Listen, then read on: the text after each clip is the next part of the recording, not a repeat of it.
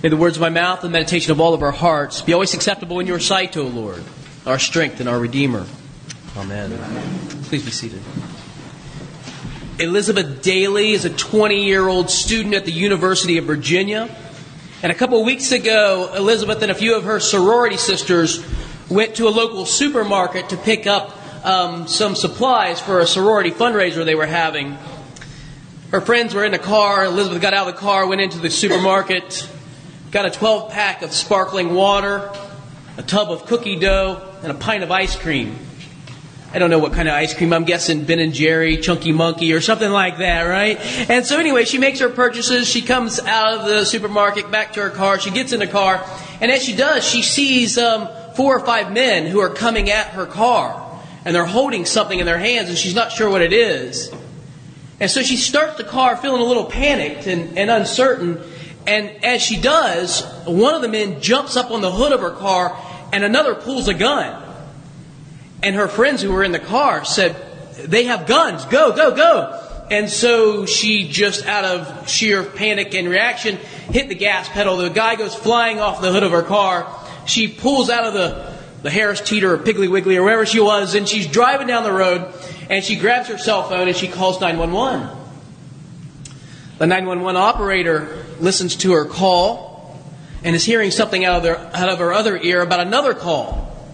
She realizes what's going on. She says to young Elizabeth, um, the men who were at the supermarket are with the Virginia um, alcohol beverage control. You need to pull your car over, and a uniformed police officer will be there directly. So she pulls her car over. The uniformed patrol arrives, as do the guys from the Virginia ABC.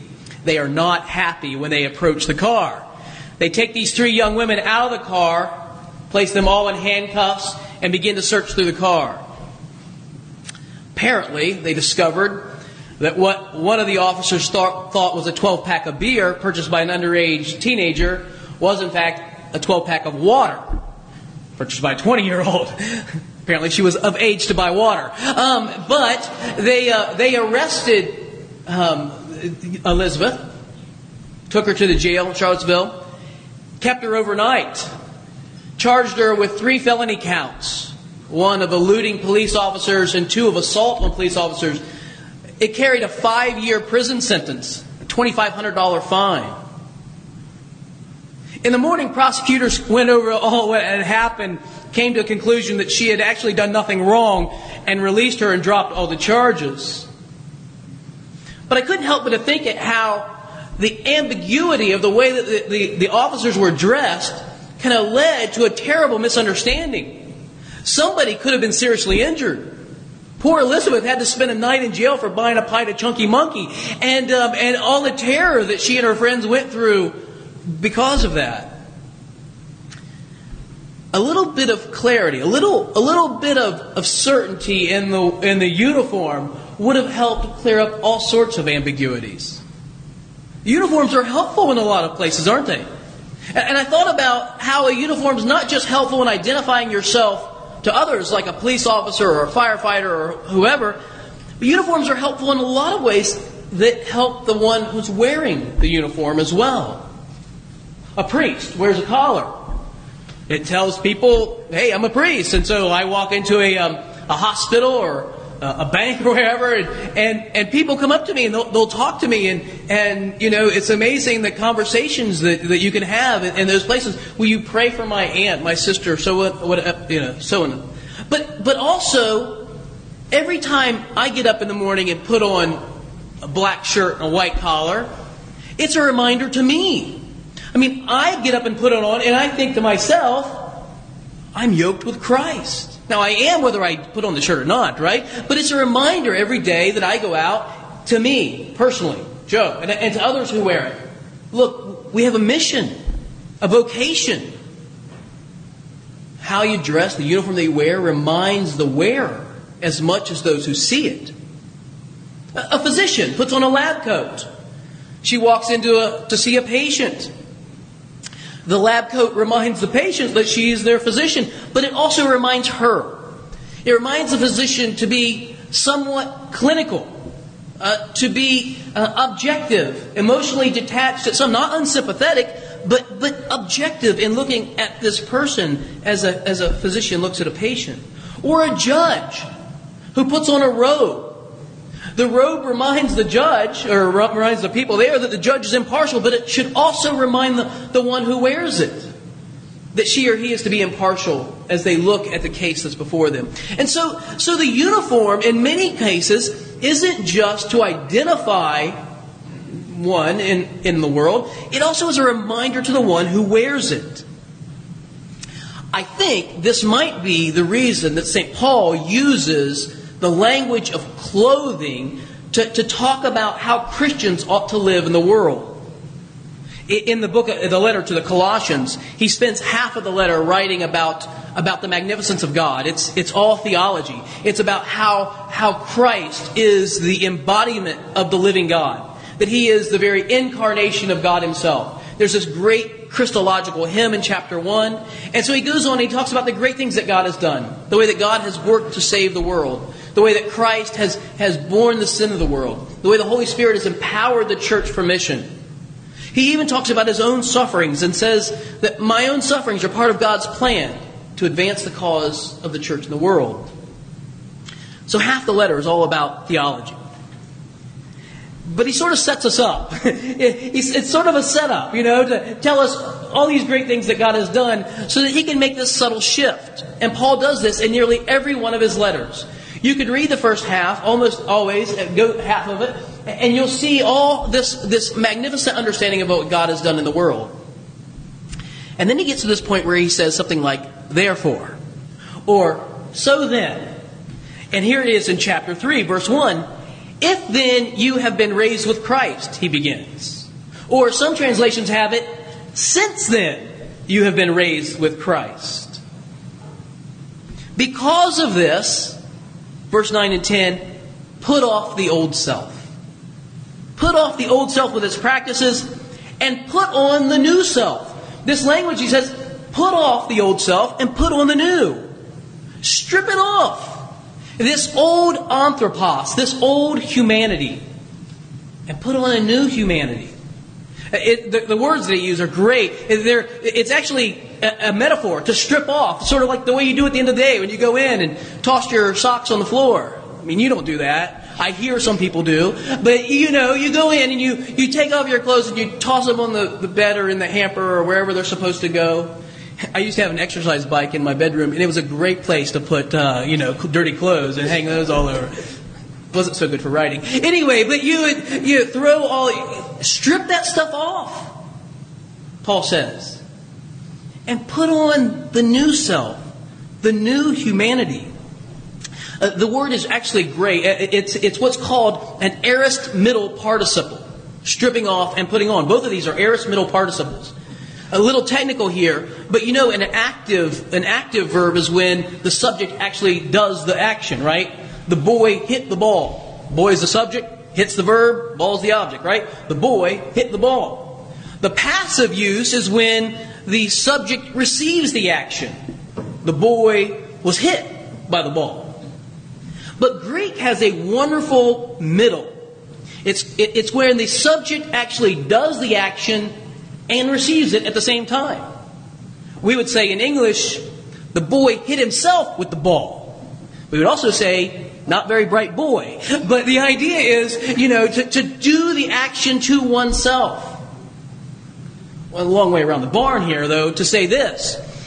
Paul is saying, Colossian Christians, Hudson Christians, we have responsibility in this Christian life. Yes, God will do something for us. He does things for us. He is so good and gracious, gives us power that we don't deserve, gives us grace that we don't deserve, but expects us to do something. To put off the old self and put on the new. Well, that's fantastic, you say. Well, what does that look like? I'm glad you asked. Because it's right here in the letter, isn't it? chapter 3, verse 2 Set your minds on things that are above, not on things that are on the earth, he says. Oh, the, the old King James is really good here. Set your affections. Put your affections on things that are above. It's actually an imperative. Do this. It's sort of like the way that you would command somebody, you know, to your child, you know, go get me a soda out of the refrigerator. You know, do, it's not really a question, is it? Paul is saying, set your mind on things that are above, not on things that are on the earth. What sort of things are above? Well, you can deduce this from what the things that are on the earth, the things that he says to stay away from. Put to death, verse 5, what is earthly in you, such as sexual immorality, impurity, passion, evil desire, covetousness, which is idolatry. Put to death those things. Think upon things that are godly. Well, what sort of things are godly? Well, the opposites of those, right? Goodness, gentleness, peacefulness, kindness, chastity. These virtues. Put these virtues to work and get rid of those vices. This is, these are actual practical things that we can do in the here and now. This isn't you know, relegated to 20 centuries ago. It's as fresh and new today as it was then. Put these things to death, put these things to work. Think of yourselves as those who transform culture. William Wilberforce, who worked to the end of slavery. Charles Wesley, who taught the world to sing songs of praise to God. Mother Teresa, who worked for the, the poor and the neediest people on the planet. Dietrich Bonhoeffer, who showed the world that you can stand up to tyranny. You can give your life and change the world.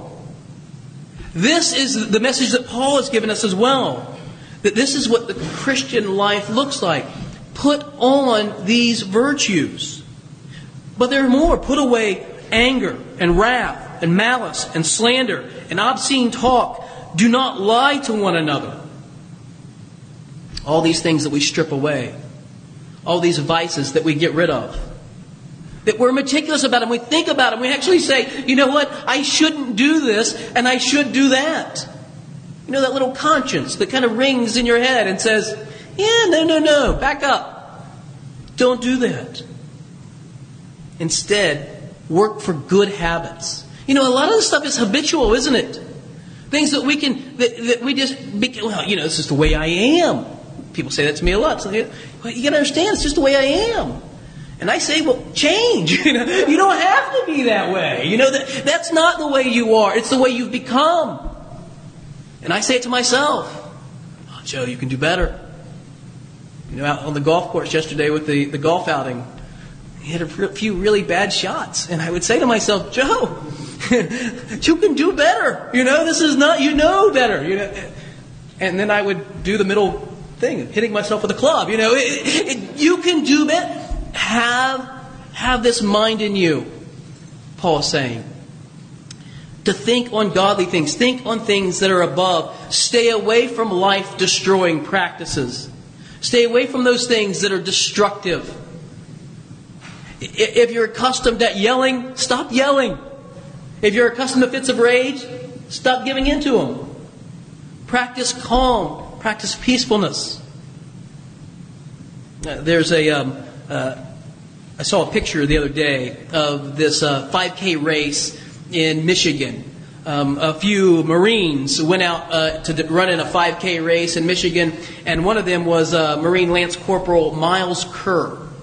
So he and a bunch of buddies decided they're going to run in a 5K race, and they decided to do it in fatigues. They wore their fatigues and combat boots, Marine Corps T-shirts, and they're out there running a 5K race. Marines are pretty tough guys, so you know I, I, guess they can handle it.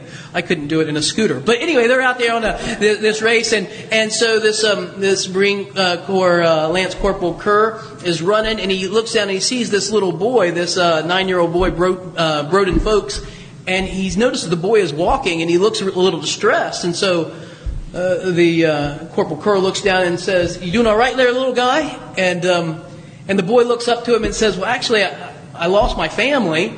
And um, I'm a little scared. He said, Will you stay with me, mister? And he said, Yeah, absolutely, you will. He said, Come on, let's run together. And so this little boy, nine years old, a bit distressed, not thinking he can finish this, this uh, 5K race, starts to jog. And Lance Corporal Kerr slows way down, and he stays with him all the way to the finish line. Someone along the way snapped a picture of this Marine corporal running right next to, uh, right next to this uh, little nine year old boy. uh, Lance Corporal Kerr finished dead last in his age group. So far behind that his friends were sure that he was injured along the way and went looking for him. But he finished the race with this nine year old boy, and this picture hit the internet in a couple days. More than a million people saw it. And though he finished dead last, I think he finished first in a lot of people's minds. Because you know what he did? He brought honor to his uniform. Uh, he brought honor to being a man, to being a person of dignity, but he brought honor to that uniform as well. St. Paul says to us Christians, wear your uniform. Wear that uniform. Put off that old self. Put on that new self. And bring honor to it by the way you live. Because it matters. In the name of the Father, and the Son, and the Holy Spirit.